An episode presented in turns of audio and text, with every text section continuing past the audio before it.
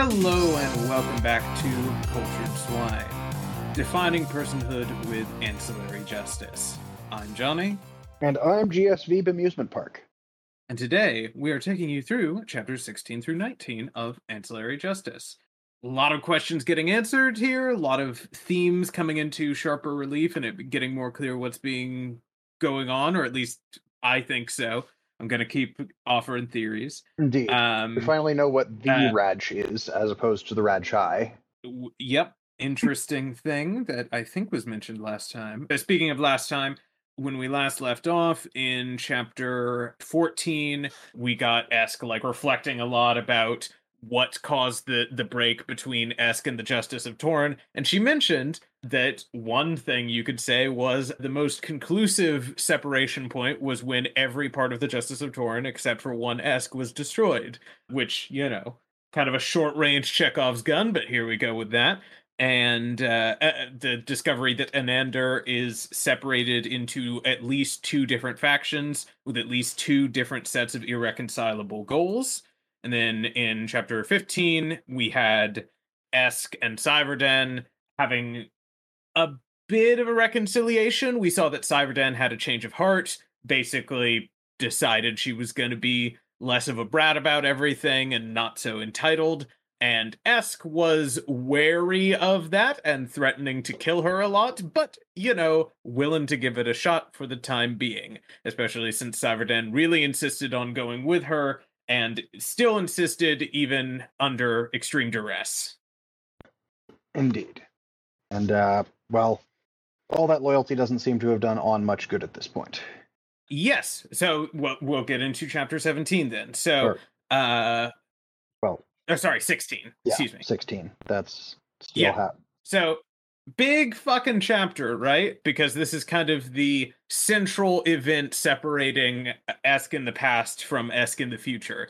And Anaander Mianaai is in the lower decks of the Justice of Toren, hiding, as we knew. She has a long discussion with the Justice of Toren's ancillaries, where she talks about, you know, how loyal are all of the people on your ship to specifically my agenda? And here are some good reasons why you should follow my agenda other than the uh, other Anaander Mianaai's agenda, because it's like pretty unclear how your loyalties should lie based on your original programming. So I actually do need to try to convince you. And the Justice of Toren is mostly occupied in her mind with hey, isn't it weird being in this situation where I have so many different things pulling me in different directions, right? Esk wants to protect Lieutenant Awn above all else. Part of me knows that I need to protect the interests of the Anaander who gave me a bunch of commands and changed my command codes to prevent this Anaander from doing what she wants to accomplish. But also, I need to keep that secret safe. So I do need to do whatever she tells me as much as possible. And she reflects on a whole bunch of stuff about how all these things that she's thinking don't actually matter. It's ultimately her actions that matter. And this ties into things that she said previously. And ultimately, what she ends up doing is she kills Lieutenant Awn when ordered to, under a great deal of duress. But the sort of mental fallout of that causes her personality to completely shatter. She shoots Anaander Mianaai, and that causes all the other Anaander Mianaais to realize there must be something more going on. She says, Oh, the other Anaander must have gotten to her first, which is interesting because while it's technically true, it's not actually the reason this is happening. Presumably, she would be just as uh, distraught at the death of Awn otherwise. But Anaander has a very limited and particular viewpoint. Uh, which is unexpected start- with that many bodies. uh, it's not that unexpected given that all the bodies have like similar experiences to a certain degree though there's definitely stuff to talk about there um Esk flees the flees the other Anaanders as a big fight is going on on the ship, gets into what is effectively an escape pod, goes away with orders from the JOT to bring information about this to one particular Anaander Mianaai, the one at a particular provincial palace, and she intends to do that and she's sort of musing about how, as terrible as it is to be cut off from all the other parts of herself, she uh, hopes that one day she will still be able to come back. And she sort of clings to that hope for what must be a matter of minutes before seeing the Justice of Toren get completely annihilated in what she must assume is the Ananander Anaanders cutting their losses and just destroying the ship rather than risking it delivering any information to anyone else. Indeed. It's a definite perk of being so redundant that you can just do that. Yep. So, lots to talk about here, obviously. The first thing is a is a relatively minor thing, which is Anaander Mianaai priorities and like thoughts on things are just so different and disconnected from what everyone else's are. Eh, like she really cares a lot about the Radch rather than the Radchaai which is something we learn about here. The Radch is a Dyson sphere that was the origin point of the Empire, and Anaander still sees her most critical goal as the protection of the purity of the Radch, because in the Radch, only ritually purified things can exist. Nothing, nothing impure is allowed to exist there, and they are so sort of enlightened and separated that it is a matter of speculation as to hmm. whether they even know that Anaander Mianaai exists or is doing anything. So, two things. One, I'm going to go out on a limb and say that no ritually impure objects is a pretty hard policy to enforce over the entirety of a Dyson sphere. Uh, maybe, but we don't know what the criteria for ritual purity is, right? It might be that you can only become ritually impure by touching something ritually impure, and so if you've managed to completely separate everything, there's no way contamination can happen. I mean, ancillaries apparently don't count as impure. Or they don't count as pure. Right. So presumably there's no ancillaries within the Dyson sphere. Yeah. But yeah, so that, that was the one thing. The other thing is that speech by Anaander about protecting the protecting the Radch itself and like the empire that was built specifically to protect it reminds it, it had you uh, made a comment last episode about how Radch is increasingly obviously space Rome. And yeah you know big surprise expanding borders to expand the security of your existing borders. Yeah. You know what a policy. Or the uh the line I've heard, I can't remember if this was actually offered by a Roman, but conquering the galaxy in self defense. Right, because every time you expand further, you protect the thing you were trying to protect, but generate a new thing that you have to protect. And uh, uh, and and Anaander Mianaai kind of explains it in those terms but also in economic terms right she she justifies herself here and i feel like that's interesting because she probably doesn't feel the need to justify herself very often because she is to a large degree an unquestioned absolute ruler. But now because you know there's a question of which half of the Anaanders or which faction of the Anaanders do you support she has to actually justify her, why her ideology is better than the other Anaanders ideology. And what she says is basically an explanation of why the status quo is the way that it is, or why it should have stayed the way it was before the reformers started taking power. She says originally we needed to conquer the area outside of the the Radch itself because we wanted to keep the Radch safe. It's it's a ritually pure space. If anything happened to it, that would be very bad. It's a very important thing, and it's like significant to our religion. But once we had done that, we now had all these new d- territories that we needed to protect. And so we kept expanding outwards. But eventually, as we kept expanding outwards, the main concern became economic in nature because the whole of our economy became based on conquest and based on the idea that we could extract resources from the places that we conquered. And if we ever stop conquering things and places and peoples, then that engine is going to grind to a halt and we're going to get buried under the debts of all our previous campaigns that we now can't keep like dealing with. You know it's she's effectively saying this is a we are built upon an infinite growth paradigm and if we ever stop growing the only thing we can do is collapse. So our society will completely fall if we ever stop expanding outwards yeah it's it's the classic empire trap the Romans aren't the only mm-hmm. civilization mm-hmm. to do it. They're but mm-hmm. because they succeeded so well at it, they're probably the most famously successful. Yes. Um, and also because a bunch of a bunch of European peoples and nations and stuff got really obsessed with how cool they were. Yeah, that that probably is the sort of nucleating meme for every for the myths about superior technology of the ancients.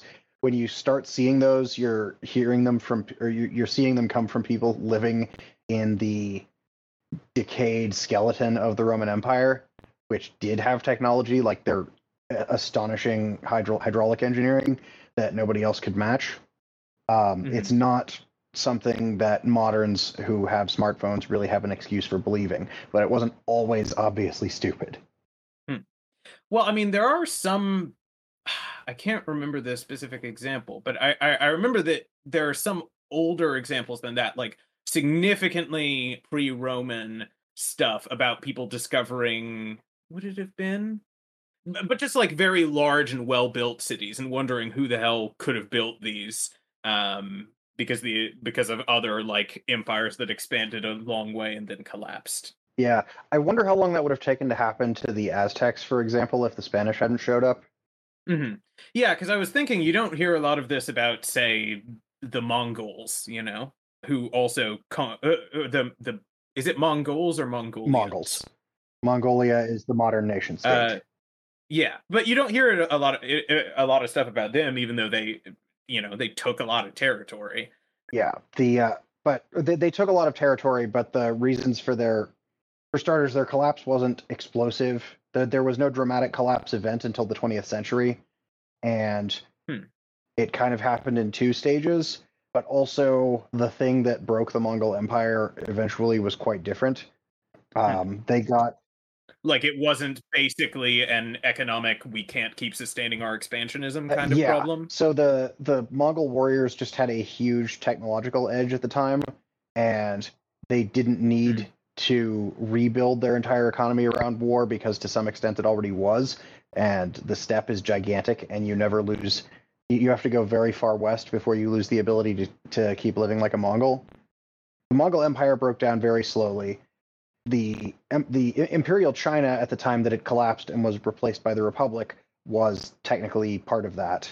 I mean, not ruled by the same polity, but that was an empire run by Mongols who had invaded China successfully centuries before. Um, mm-hmm. The last vestige of the Golden Horde wasn't wiped out politically until this, the communists took control of Mongolia in the early 1920s, when they ended the, hmm. the line of Genghis Khan probably not directly the line of Genghis Khan, but they ended the the political line of Mongol empires uh, at that point, much much later than anything else. Interesting. So th- there were a couple things I, I also wanted to point out about Anaander. She, at least this this one, the like conservative faction, is has a very difficult time understanding non-hierarchical, non-exploitive relationships because and that's highlighted very well by one thing that happens where she's she basically tells the Justice of Toren Skaiaat is using Awn to get ahead. And Justice of Torin says that doesn't really make sense with what she's seen. And Anaander says more or less, well then it must be Skaiaat using Awn to get ahead. Yeah. Which no, that's not how that works. And in fact, that's a specific thing that mm-hmm. uh just that the JOT warned Awn about very early in the book. Uh, was that Awn, or was that some other like officer that just happened to be there? Because I think the timing doesn't work out because it was it was Seivarden giving that advice, and Seivarden never met Awn. She was way before. Someone that. was warned about that. Yes, about Right, right. Th- this idea yes. was brought up. Definitely. And from we, we don't really know enough about Awn's relationship with Skaiaat to be sure, or uh, anybody else for that matter, to be sure how that would have worked. But it is a possibility. Mm-hmm. I mean, but the fact that Anaander can only think of relationships as hierarchical is like, you know, it's it's very her, and it comes down to the same like basic problems that are causing problems for her uh, continually try to keep this empire in its present imperial form. And also just at like a smaller level she talks about Radch, she always makes the distinction between Radch and Radchaai, whereas citizens of the Radchaai use the two interchangeably, right? They'll say Radch or they'll say Radchaai, and they, they don't really care. They'll usually they'll often just say Radch because it's shorter, but Anaander cares, and she uses a different curse phrase than everybody else. She doesn't say Atra's tits. I think she says At's tits instead. I remember that. I don't remember that specifically coming up, but the the rest of it is absolutely valid. Yeah, the uh, one Esk is the only person really tracking that distinction, and uh, mm-hmm. presumably the um, Peregrini equivalents on all of the conquered planets don't either. Hmm. There was also another thing I liked because you remember earlier when we were talking about how Esk talks about citizens of the Radchaai, and I said that like it, she often will say things like you can't really know what it's like to be a citizen of the Radchaai. And if you were in that context, if you were raised in that culture, you'd probably think what you were doing was good. And there are all sorts of good things the Radchaai actually does do that you can point to and say these are reasons why this is a good society. And I said that that was interesting because the way she frames it never seems like she's defending herself. It always seems like she's defending others presumably like the the human crews who who served with her. But now that we have the context of this of the fact that her whole like psychic landscape is dominated by this guilt she has over killing lieutenant Awn this is pretty clearly her whenever she's saying those things she's justifying to herself why can lieutenant Awn be the best and most important person even though in some ways she was still compromised, right? Like she was still working for the Radchaai, she was still an officer, she was still willing ultimately to commit terrible acts, even if she really, really didn't want to and tried to avoid it. And like, you know, did draw a line in the sand, right? Because she wasn't willing to to to she wasn't willing to work against Skaiaat, right? She wasn't willing to become a spy and betray her her lover, but she was in the end willing to kill a bunch of not quite innocent, but innocent of the thing they were being accused I mean, of. They were people. the the Tanmen were pawns. That was the whole point. They were pawns. That's what I'm saying. They were innocent of what they were doing, but they were the oppressors of the um uh Orsians, like from time out of mind. Yeah, the, the, the individual Tanmen here are not responsible for the thing they're being executed for and didn't have any agency in that plot. The uh the mm-hmm. rogue the hipster Anaander that appears that's being treated as a rogue but insists it's the real one is the one who did that. Well, wait, which Anaander do you assume is the the, the real, real Anaander? Presumably, is the one who is yeah, t- taking the taking what the one. conservative one said in all of its secret operating at face value, that Anaander is the one that is mm-hmm. not somehow corrupted by the Presger. And well, that's the thing is I don't even know that I buy that there really was a corruption by the Presger because like sure, I, that makes some kind of sense, but like the Presger seem really un so what we hear about them might just be a lot of propaganda, right? But what we hear seems to indicate they don't really care that much about what humans are doing. So I don't know why they would want the Radchaai to suddenly start being more humanistic in like the the traditional sense, where Nothing you know, like moral. This is seven hundred um, years old, according to Anaander. Sure, but like, I don't see how this would further the Presgers' interests as far as we've had their interests explained to us. But I do see how l- like a super aggressive reactionary conservative faction would assume that the only reason someone could be wanting reform is because they've been subverted by an enemy of the state. That makes a lot of sense to me. So, like, maybe she just assumes it's the Presger because why else would this be happening? And she can't really conceive of the idea that no, it's just a bunch of us looked at the situation on the ground and came to a different conclusion than you. I guess that's possible. But like I said, taking Anaanders' initial comments at face value, one, this is a 700 year old sure. conflict, so it postdates the treaty with the Presger by eh, what 300 years at most. Mm-hmm. Well, though she did say it, she says here that it all started with the like the the, the sort of problems all started with the treaty with the Presger which would imply to me that it would be weird if the involvement of the Presger you you might think it would be more immediate is the only thing. Well, it could Um, it could have been immediate and just taken 300 years to notice, and that's when the con when the inner conflict started.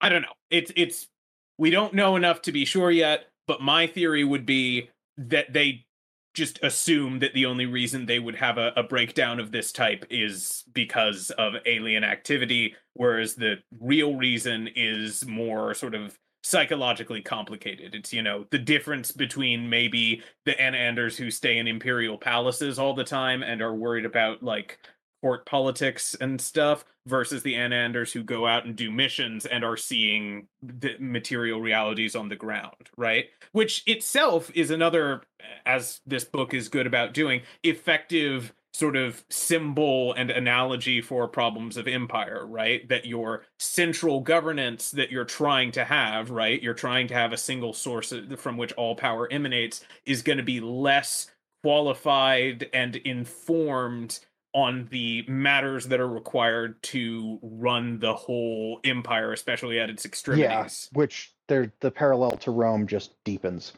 Yeah. Um, uh, so on to 17? let me make sure I didn't miss anything. We went over the. Or, wait, I've got. I said just sent you my notes, so they're right in front of me. Yeah, I'm. I'm still not. The only thing I'll say is it's still kind of ambiguous, both whether this influence is due to the Presger and whether the conservative Mianaai that Esk initially talked to, or the JOT initially talked to, is the OG Mianaai, or if that's a deliberate reversal? That's that's a question that occurred to me, and we don't have anything satisfactory to answer it. I would say, given what we've seen of how extremely complicated Esk's view of her sense of self is, it's not just going to be as simple as Anaander Mianaai. There's the real one and the alien influenced fake one. I think it's going to even if it's not what I specifically said, I think Yeah. there's going to be more. Um, to the other thing that. you definitely called the way that the fr- that the the Ors storyline was running directly into this one, which I didn't. The way it seems to be being told in greater detail to everybody that Esk stops to talk to. Yeah, to a certain degree, yeah. Like presumably that whole story stopping at chapter 16 or maybe including a few more things is what Strigan got told during that Yeah. portion, for example. Yeah. But I think that's everything that I have to say about 16. So yes, by all means, let's move on to 17. Okay, so we get more details about the period of time between the past and the present. Mostly that Esk landed her escape pod with some alien strangers who are very. They wouldn't be considered people by the Radchaai because of the various augmentations and differences from sort of baseline biological human form that the Radchaai prefer. And they have some cultural differences as well. They see it as very important to not ask for anything that isn't offered to you, which is uh, which they take as far as meaning social things, right? So if Esk doesn't want to talk about who she is and how she got here, they are not going to ask That is questions an extremely because that convenient would place be to, very to run rude. into. And she up. also but also I'm pretty sure that this is flagrantly unsustainable as a social norm. Never mind an economic one. Uh, I mean, do we Oh, need to get into like worse. ass culture versus guest This is culture because this does just and seem it- like a. I mean, it it it seems like an extension It also it. greatly complicates basic things about civilization, like negotiations between business. I think it's probably just the standard among these people that you're supposed to offer a lot of stuff, like you offer whatever you're comfortable offering pretty much all the time, because Esk describes them as being at times weirdly generous, right? Uh, like by her standards, extremely generous. And I think that's probably because they have an accompanying social norm along with the don't ask for stuff that isn't offered of if you can offer something, even if you're like remotely on the edge of comfortable offering it, you sort of have an I obligation suppose. to offer I, it. it would be interesting to explore further the social tech that would develop in the absence of that norm, but I understand why it's not done here. Mm-hmm. We also hear that after she someone paid her fare to help her leave and then she found some alien uh, some more aliens and made a lot of money as part of a religious order which is interesting. I we've seen that she has a symbol uh, that's like significant to the order and that she looks a lot like someone significant to the religion that she doesn't look like the saint but looks like the person holding the head of the saint and a sword which would imply to me that she has some place that's significant in this religion as someone who kills saints which you know maybe she got that made for herself and it's just like you know maybe that head is supposed to be what's her name it's supposed to be lieutenant Awn right that would be the most obvious thing is because she describes the person's head as a saint and says it's important to her and that's basically all we get about that and so of course her sort of religious meditation the thing that would be important to her is you know ruminating on the fact that she killed a person who was really good and, and like ethical. So yes, that would make sense, but I don't know how she made a lot of money as part of this religion. Maybe she started one. Maybe this is just maybe her story held, held some special significance to this religion, but we know that it's a specific religion because she refers to the Lady of a Hundred Lilies or whatever the particular thing is.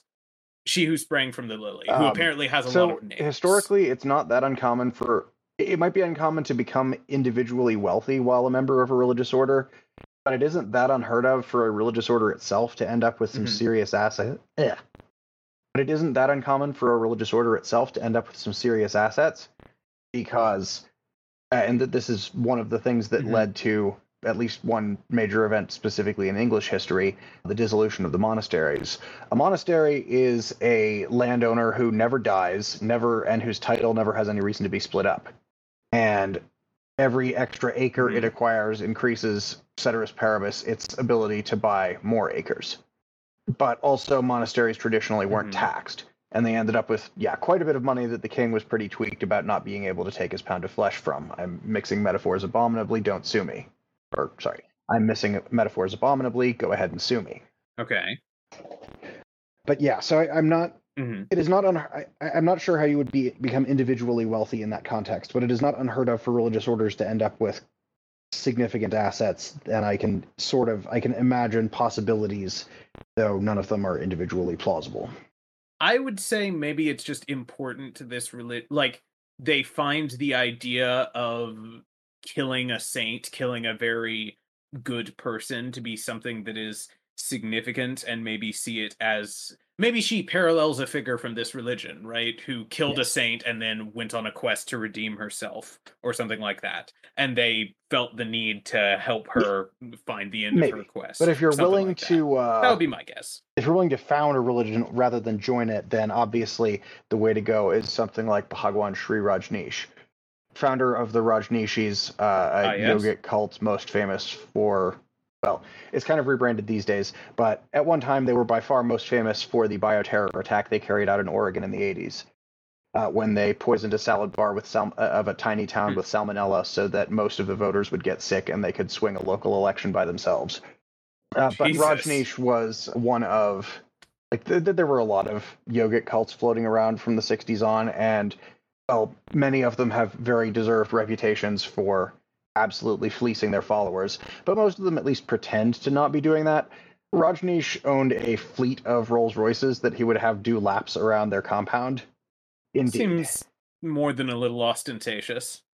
But Esk, as we see later, is uncomfortable with the amount of money she has, right? She wishes that she could give it away to other people, but knows that the people she wants to give it to, the people who are deserving of her help, most notably Lieutenant Awn's sister, would probably be harmed more than helped by the money and because there's no way cover. to get it to her without raising questions. Yeah. And she hopes she can maybe find a way to get it passed on to her after she presumably dies. No surprise that she expects she's yes. going to be killed by the end of this. But, um, well, to, to put on my uh, Doylist hat for um, a moment, we know that this is a trilogy, happen... so that might be true, but Sorry, it's not going to happen in this book, probably. What are the um, other ones named though? Isn't it like aren't the aren't the other ones named after different ship type? Ancillary Justice, Ancillary Sword, Ancillary Mercy. Oh yes, Esk is a Justice of Toren, so yes, we might have different protagonists. Yep, that would imply that. Uh, obviously, yeah. with you know, so the the sword um, that we're looking at then is the is presumably the sword of Nathis. And Maybe. Well, I- I those are the three I ships that we I bothered to get care to specific names speculate. I don't about, really and know. then the mercy I, I'm just saying, it, it Otter. Mer- mercy of which? Sarrse, Yeah, one Amot one. Miss Mercy of Sarrse. Yeah, maybe. I wouldn't guess that. I would expect that we're just gonna cut either forward or backward a significant amount of time and be following the story of what's going on Okay. with the Radchaai Well, if the when sword, it's at a slightly that, if the sword period happens to be the sword of. Nathis, I'm going to be extremely smug. All right, fair enough. So, other things in this chapter, we hear about how Esk and Seivarden's relationship is now changing, right? Seivarden said, I want to follow you. I want to, you know, be with you. I think I owe my life to you, and I think you're a better person than I am and that I'll ever be. And to Esk's surprise, she's kind of making good on that because Esk, as part of their cover, says that Seivarden is her servant, and Seivarden not only doesn't make a fuss about it, she starts acting as her servant, uh, even though she's not very good at it initially. During this time, over this trip, which is a long period of time, it's like a year that they're traveling. So we get some classic the kind of thing that is done very effectively in books where you just brush over in a couple of lines or paragraphs the fact that we have now covered an entire year which is much longer than the the amount of time we've been covering up till now. Esk during this time crystallizes a plan that she is going to use the strange case of Seivarden's legal situation, where she is presumably going to be charged for leaving the Radch without permission, selling her armor, which was state property, doing a bunch of drugs desertion, doing a bunch of drugs, etc. Presumably ignoring offers for re-education and aptitude testing, which she was kind of obligated to take. All that stuff potentially illegal, and she's going to use that legal case as a, the center of her plan because they can appeal that case to Anaander Mianaai. And this is a very unusual thing to happen. People don't usually get stuck in cryopods for that long. So presumably Anaander Mianaai is going to take an interest. A bunch of other people are going to take an interest. And then once she's got the attention of Anaander Mianaai, uh, Esk is going to take the center stage, use that attention to expose the war between End multiple factions, and then uh, presumably by ex- her hope is by exposing that contradiction, Anaander will not be able to deceive herself into thinking it doesn't exist anymore. And the contradiction, once exposed, will have to be resolved. And hopefully that will cause Anaander to get Yeah. killed or whatever, or at least make some But uh, I'm, I'm very interested to see where this murder planning goes. So, but I still don't have a lot of ideas at this point. Esk is just hoping to get an Yes. audience with Anaander somehow, which, as the invited, I believe this is discussed later, but as the invited witness to Seivarden's appeal, that'll be pretty easy. Yeah, as she points out through the following chapters, her plan is moving along remarkably smoothly. Like everything is basically going the way she wants it Yes. to for this plan to work Which, out. um, well, we of course know that means there must be something to Um, jinx it. Okay, so it's been a couple episodes, I think, since we, uh, or at least one, since we really talked much about this. But something in this chapter made me rethink what I think this book is doing with gender specifically. So, Seivarden is watching Esk do her rituals, right? Her like meditation and prayer and stuff. And she sees the Lady of the Lily, She who sprang. or the one who sprang from the lily. I'm sorry, I keep forgetting that name. she who sprang from the lily. And when she doesn't recognize this god, she calls she uses the pronoun it for the god. And then once once Esk tells her like a basic explanation that lets her fit this god into the framework of, you know, it's kind of like Amaat. She's she's a creator deity. Then she changes the pronoun and starts calling the god her. And this neatly unified in my head with my thought about what's going on with the critique of like empire in general that's that's going on here, right? Because as I've talked about previously, a big continuing theme is that the the people in the Radchaai really like to make distinctions between things, right? There's sort of a, a black and white binary of good and bad. But then within the binary of good, there are increasingly always more distinctions that they can use to separate themselves and make themselves better than the people around them, right? You've got sort of you've got citizens and non-citizens right? And non-citizens we can turn them into robots we can take all their stuff we can destroy their minds we can kill them it's fine but that's not going to happen to citizens. But then within citizens you've got people who are clients of good families and people who aren't you've got people who are like from outlying provincial reason regions versus ones that are central to the core world. You've got people that are steady versus ones that aren't.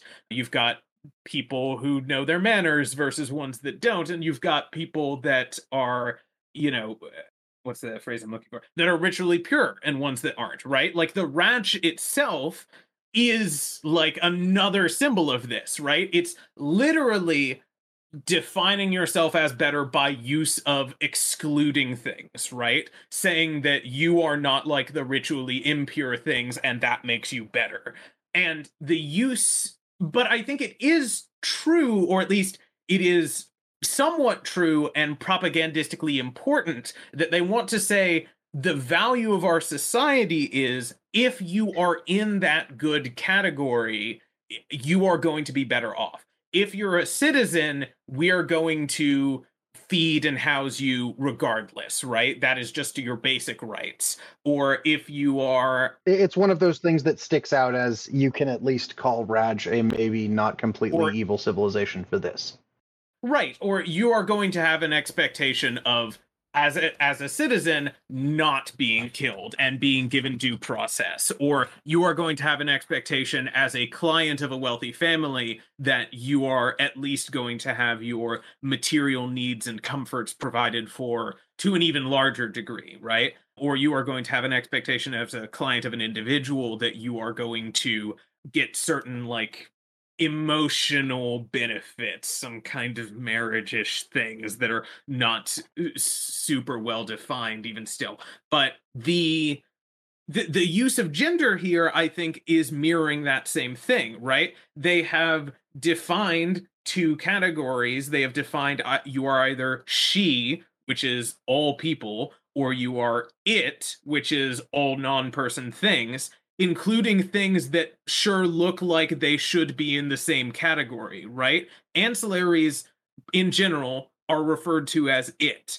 Ships in general are referred to as it, especially by Anaander or and people like that. And so apparently are foreign gods. So it's yet another marker of exclusivity right? Like below even the the are you a citizen or are you not distinction is the are you a person or are you not distinction which you know because you know our protagonist here is someone they would not consider a person. So it's yet another example of those boundaries being like constructed and artificial and for the purposes of this state you know and for Anaander in particular. Yeah, it's there's a lot going on. I did really appreciate how much this chapter lets us look into Radchaai customs.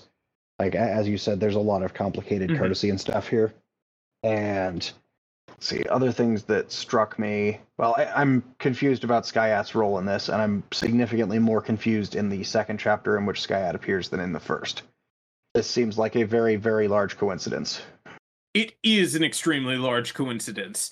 It it starts to almost make you question how many extraordinarily large coincidences you can start having before things have to just be divine intervention. Because like, okay, surviving in the first place, unlikely to to some degree, but you know, there were a lot of ancillaries and only one made it out. So, sure. And then surviving a bunch of other things that maybe could have gotten you killed, which she says happened. She says there were many times where she risked her life or risked her ability to proceed, and she still got where she was. And, you know, if you're really skilled and you're a bit lucky, you can survive a lot of situations like that. But meeting Lieutenant uh Skaiaat.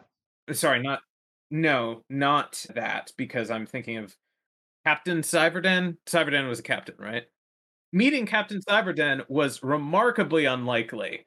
Like the fact that she would just happen to be there, there's no real reason that would happen. And then r- meeting Skaiaat again, Yeah, just boggles um, the mind. it's starting to get a bit heavy on the coincidence, and it's I.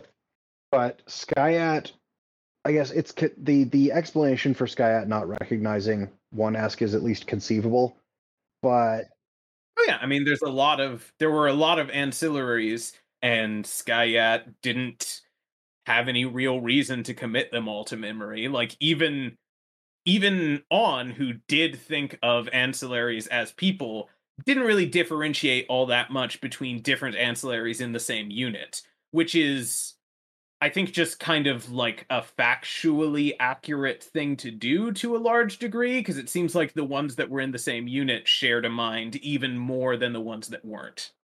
yes, that makes sense. The inclusion of the flower girl from the Temple Massacre is even more shocking to me as coincidence. There must be something going on here, but I'm not sure what. Uh, uh, maybe maybe it's because she has a pen that marks like significant but non like client hierarchical affection for a person, right? That was from Skaiaat. So I would guess what happened is Skaiaat kind of felt hurt and distraught when she saw that Awn had been killed, and her reaction to that included comforting this child who presumably also had a, a great deal of love for Lieutenant Awn because Awn was very kind to the flower children. And in like growing out of that comfort was some kind of pseudo parental or other kind of relationship. You know, that like there's plausible ways that could happen. Yes, it, it but well, unsurprisingly, since it's established that Skaiaat is wearing a some memorial jewelry for Awn, with no and really does not want to discuss it. Clearly, those things are connected. But for Skaiaat to end up here in particular with that person, Yes, I mean, Yeah, either the- points out and thinks about how this sure is a goddamn remarkable coincidence, and it is. Like, as she says, this is the kind of thing that would make a Radchaai think this is divine intervention. yes, and of course, lampshaded or yeah, lampshaded in the discussion with Seivarden, because like, you're the one who thinks that every sufficiently improbable event must be divine intervention. Uh, there was, hang on, there, let me make sure we're in the right chapter. I think we're in the right chapter. Oh no, we're we're in technically 17 is where we meet where Esk sees that Skaiaat is here, but 18 is where Esk actually starts talking to her. And they basically have a discussion about the fact that people might assume things about the relationship between Esk and Seivarden because it looks an awful lot like a cliented relationship. Gotcha. Yeah, it's and I, I understand Skaiaat's concerns about that because that it's coming up at all is a pretty good indication that Esk's cover is not blown, which is nice. Yes. Or that Skaiaat is like remarkably good at hiding her thoughts and feelings because as as Esk thinks about later, a ship mi- sorry, not a ship mind, like a station mind like the AI that runs this place is going to be able to based on biomedical data figure out what you're feeling at any given time and if they have a good psychological model they can use that information about your Yeah. emotions to pretty accurately guess what it is you're thinking. So, pre- so presumably the, the station would have known if Skaiaat actually recognized Esk. The yeah, that's that's fair. But as Esk also notes, if there were any question of Esk's cover being blown, then Esk would just be arrested. Specifically doing the pronoun avoidance thing Yeah. here because especially post JOT. Well, the Radch convention the Radchaai convention is to refer to everyone as she, but that is inappropriate for one Esk for a variety of reasons. Mm-hmm. No, I think it is appropriate because, like, Esk, we, we see Esk come back to the Radch, right? In, in I I believe it was chapter 18. And she notes that looking at the Radchaai people with all of their different markers of gender expression, like the fact that they have beards or breasts or different forms of clothing or different amounts of clothing or different like ways of speaking or whatever she says essentially all of those things would probably be indicators of gender in a lot of places, though they wouldn't necessarily indicate the same genders. And so, looking at them by instinct now, because I've been in a bunch of places with a bunch of different gender expressions, I start trying to sort them into the categories of those genders. But really that doesn't matter here because here none of that is relevant for those considerations. There really is only one gender for all people here and she is explicitly more comfortable with that right?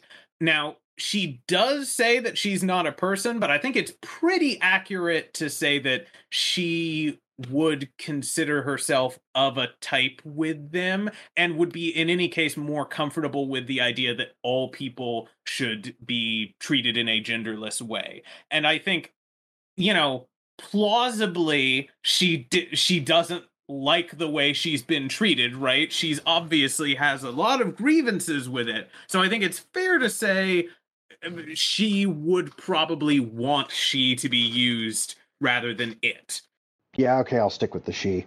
I, I'm less confident of the correctness of application of that, but I guess it's there are enough conventions under which it's appropriate that I'll stick with it. I mean, I, I can see the argument the other way, right? Because she does still talk about how she considers herself different from a person or like not a citizen of the Radchaai and things like that. Though the stuff about how she isn't a person was more in the past chapters than the present chapters. And when she's used it in the present chapters, I haven't really been sure if she's using it ironically, like she's, you know, even if it's in her internal monologue saying stuff like, I'm not a person, so I, this shouldn't apply to me, knowing that, like, that's how other people think about it, but just kind of being aware that that's the attitude rather than agreeing with the attitude. Yeah. And the obviously the, there wouldn't even be a question if uh, this story were not being told in the first person.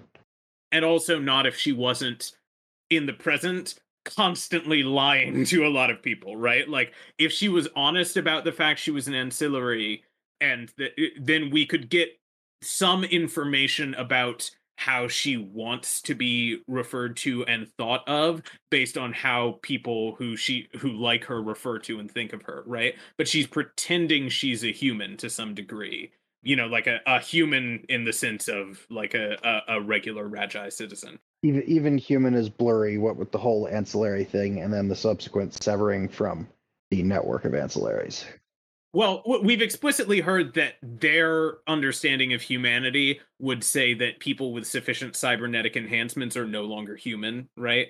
And she has that, even if she weren't an ancillary. Oh, which, speaking of which, I need to read more about this, but I came across in current events the possibly the mo- the coolest thing I've heard in 2023. Oh yeah. It's it's called the Enhanced Games, and it's Transhumanist Olympics, which with at a minimum no drug testing. Not bad. That that sounds potentially interesting, though. Also, like it might run into people really badly hurting themselves. I mean, yes, but the meta will evolve. That the meta will work with that. The, the the issue isn't the issue with steroids isn't like the taking of steroids in the first place. Like there are health issues around that, but the ban is the reason that we haven't had any that there's no research spent on making them safer. The issue is steroid enhanced athletes competing, pretending to be not steroid enhanced and hmm. competing alongside non steroid enhanced athletes.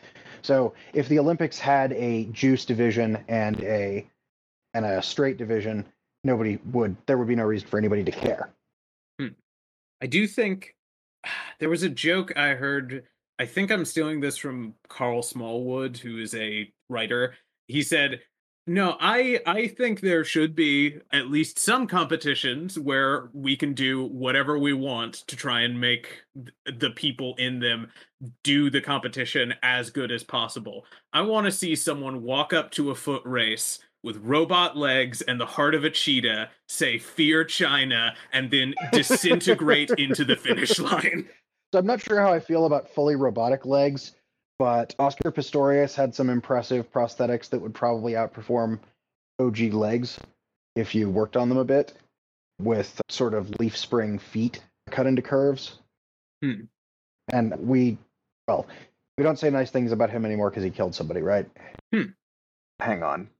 I have no idea about this guy, but I suppose not. I could have sworn I'd mentioned the name at least once before. Yeah, okay. In 2013, he shot and killed his girlfriend. So I don't have nice things to say about him, obviously, but he was athletically impressive and having not had feet for his entire life because they were amputated when he was less than a year old, he performed quite impressively. And I have definitely seen some discussion out in the ether on the point at which prosthetics should be disallowed in regular competition because they would outperform baseline humanity. It's definitely a complicated question because it it is also not just a question of like is it better but also like where do we want to start dividing lines about what is fair and what isn't? Because like you know two different people might just have different genetics that make one of them a lot more predisposed towards being a good swimmer for example than someone uh, uh, uh, even if they put in the same amount of effort or even if one puts in more effort than the other. So it's it's a difficult question that i don't think has a clear answer and i think it's going to depend on what you think the point of a given sports competition is. But you know it, it, i think what is the maximum that we can do both using science and technology to augment our ability to do a thing and using training and like that kind of effort to augment our ability to do a thing, I think that's a perfectly fine kind of competition to have, and you know, Godspeed to them. yes, like the, I, it is interesting to know via the Olympics what the limits of unaugmented humanity are. It would also be very interesting to know what the limits of augmented humanity are. So yes, Esk has a conversation with Skaiaat. Skaiaat tries to get Esk to basically leave Seivarden alone because she thinks Seivarden's case is going to be made worse by being involved with an alien.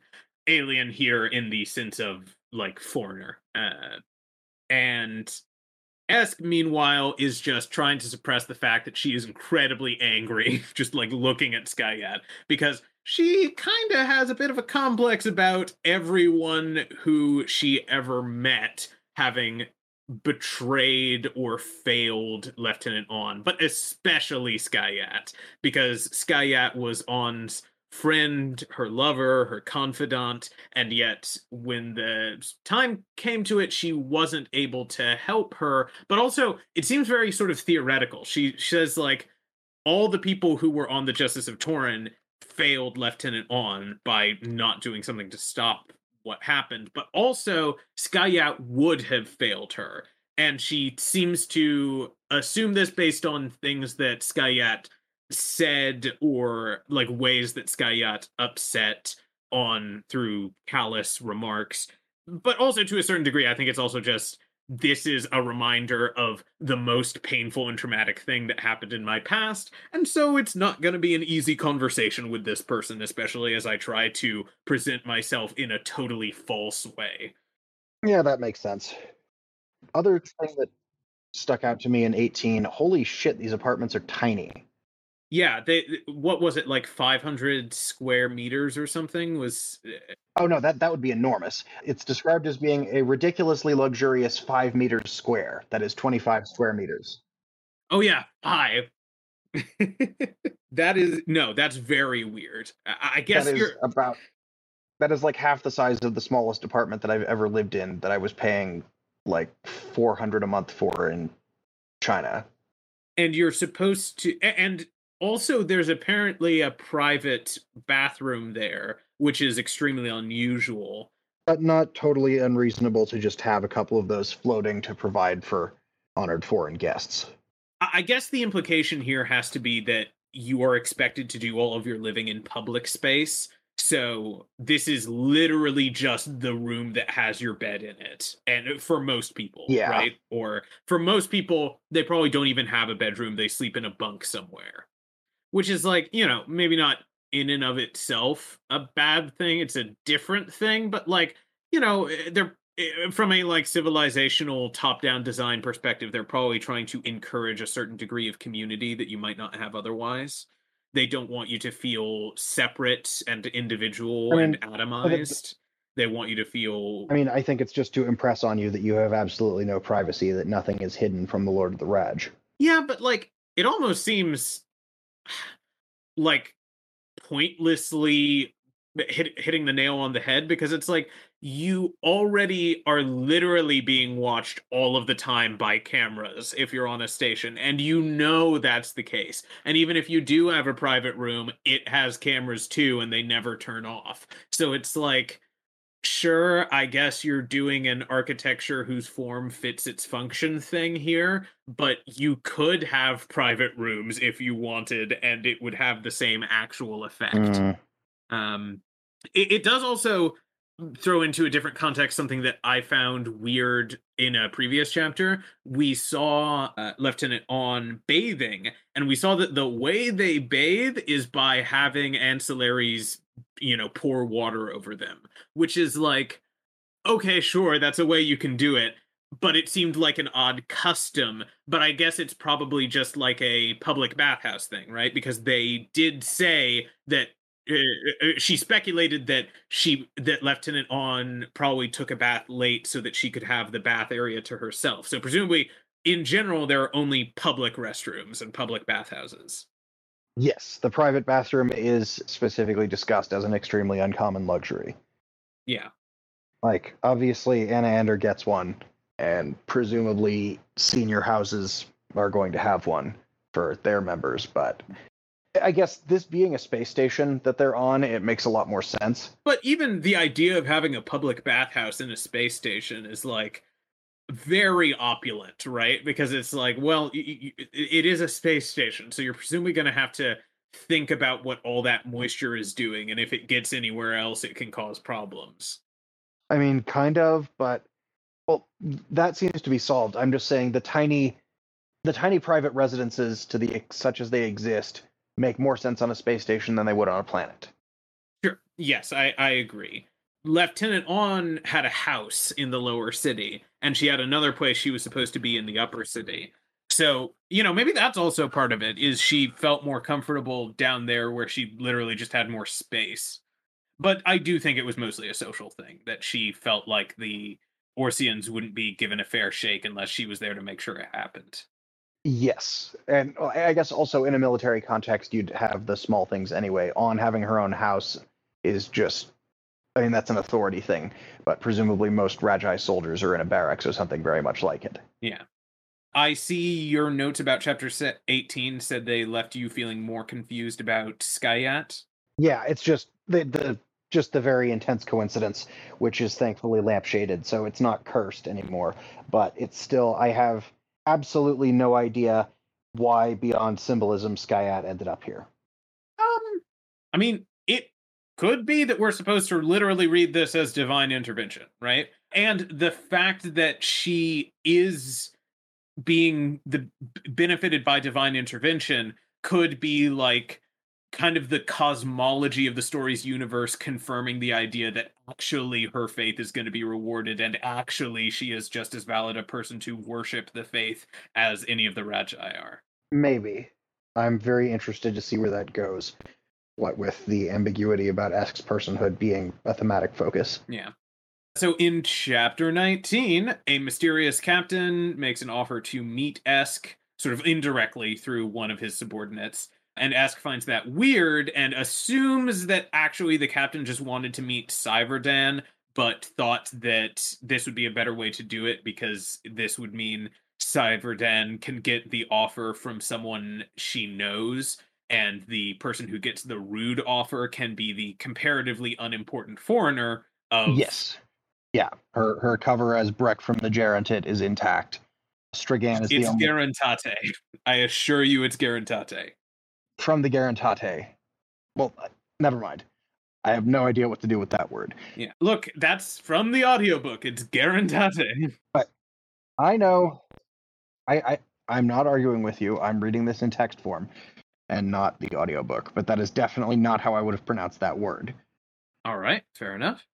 I think I'm constantly thinking throughout this book that Esk makes so many assumptions about people and their intentions and their thoughts, and she must sometimes be getting these wrong. She almost never gets them wrong. So this is a bad guess to keep making. She's almost always judging people correctly. But I do have to wonder yet again is she right about the captain's intentions? Does the captain want to meet Seivarden? Or is this just just that Esk has like, you know, this idea in the back of her head that people are going to see Seivarden as more important than her because she has these experiences of being an ancillary where Seivarden was an officer. Because, like, if you actually think about their relative social positions, Seivarden is maybe interesting, but isn't a high class person anymore because Seivarden's house was completely destroyed and there's no, uh, like, they have no power anymore. So it seems much more likely that an enterprising captain would want to meet an incredibly rich, incredibly honored alien who's visiting as a tourist. So, my guess would be the captain really does just want to meet her and thinks it's going to be socially beneficial to meet her. Or maybe, you know, maybe the captain thought she was really attractive. You know, that could also be a thing. That could be a reason people invite other people to go places. Yeah, I, I liked that conversation it does a I, I think it did a pretty good job of both diegetically uh, enforcing Esk's cover further and mm-hmm. trying mm-hmm. to it's about the least reproving way that you could call attention to the bizarrety and sometimes cruelty of Radch custom mm-hmm. in this context. But I, I did particularly like or I, I guess we'll we'll get to the uh, the conversation with the station eventually, so go ahead. Okay. The other two big things are you know the station thing and uh Seivarden coming back and admitting that she cannot deal with the shame and discover and discomfort of living in poverty on the Radchaai charity and she asks to be Esk's servant again because previously she had kind of listened to what Skaiaat said and had let her pride take over and had said like I don't need anything from Esk I don't need anything from anybody I, you know, I, I'm things like gloves and food and stuff from the Radchaai. But she had never lived in that way before, and she did not last that way for very long. Because while the food was, you know, unappealing and unappetizing, it was also just humiliating for her to be like given the bare minimum in that way and not have any autonomy over her life and she lasts a very short amount of time before coming back to Esk. Yes, and that precipitates the invitation to meet with Captain Vel.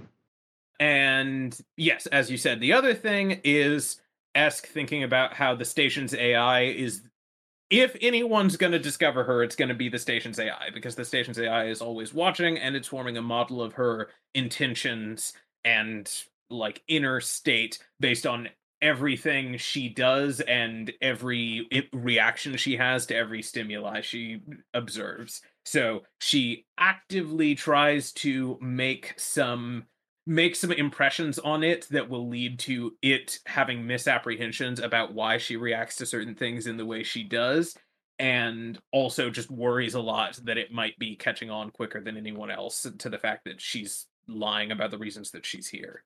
Yeah but it's clearly not that quick on the uptake because uh, Esk's thorough disabling of her ancillary implants is sufficient to, well, because Esk hasn't been arrested yet, and all of the cues that could possibly be provided to the station have been disabled to the extent that they're possible to disable.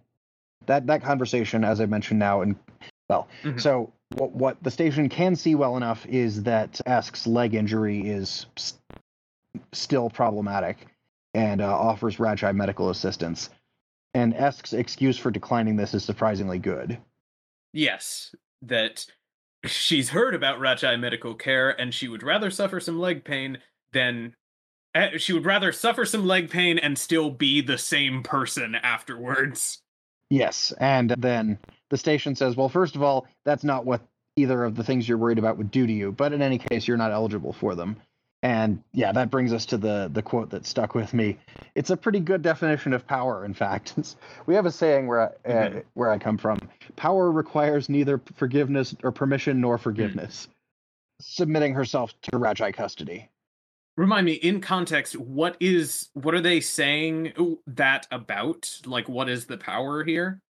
Uh, the idea is yes, the the Radchaai are locally powerful and the Gerentate are emphatic that they don't assist their citizens in any way when traveling. That is mentioned diegetically. So to uh, yeah, that they they they take no opinion on whether their citizens have a legal right to be in any given place. Breq is being cautious and not submitting herself further to to the direct custodial power of the Radchaai then can be avoided. Yeah, and, and the two things in question there are either re-education or the aptitude test, which is interesting because the the re-education it's obvious how you would think, oh yeah, that you would be changed, right? You you would be psychologically changed by what they would do to you. But it's interesting that the station thinks in terms of things that would happen while I'm t- taking your medical care that would change who I am. It's interesting the station thinks of the aptitude test because it kind of what is it thinking there? What is the implication? Is it that seeing your aptitude be taken would mean that you have to go do the thing now or that like you would get assigned a job and not be able to leave yes or just that uh, should get dissected and they'd figure out if the garant if the people of the Gerentate are physiologically different in any way from Radchaai there is a whole bunch of things that could happen and because... maybe it, it just makes me wonder what exactly happens during the aptitude tests because they trust them a lot to to a certain degree. You know there's sort of a, a morally significant belief that whatever your result on the aptitude test is really is your aptitude and you deserve exactly what you get good or bad. But i do wonder like what are they actually doing during the aptitude test? Does it involve someone doing a, a psychic probe on you or some stuff? other and even more unsavory sort of probe indeed so yeah that's in any case it is it is remarkably well delivered as an excuse for that and I approve strongly. See, did did we already discuss Seivarden getting into the fight?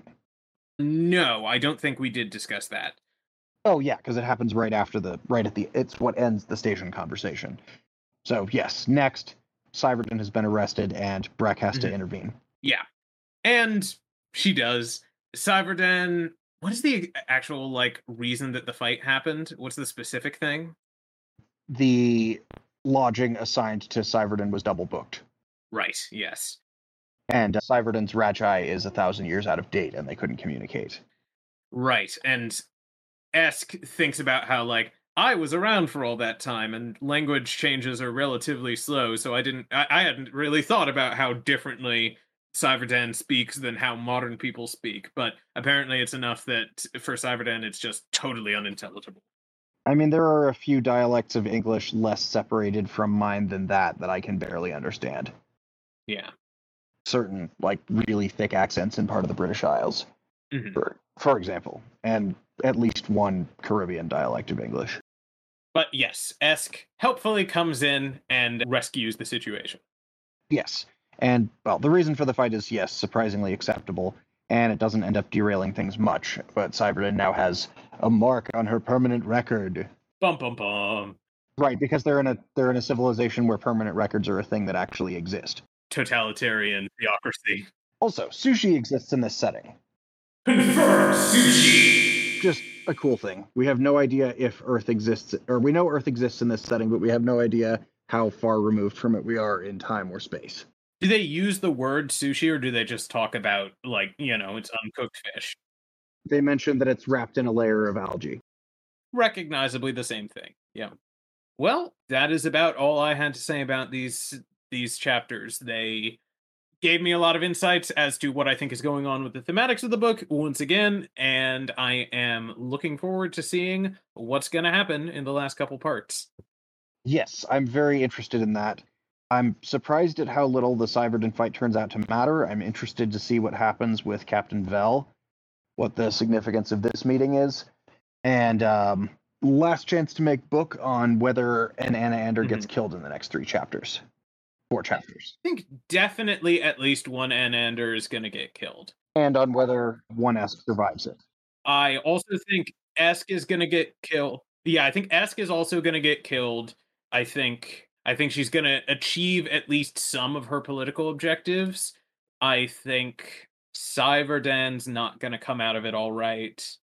Yeah, it just seems like basically everybody's going to die because there's been a lot of talk about how and when you should throw your life away and what kind of sacrifice is a good sacrifice. So at least some people have got to actually die for something meaningful.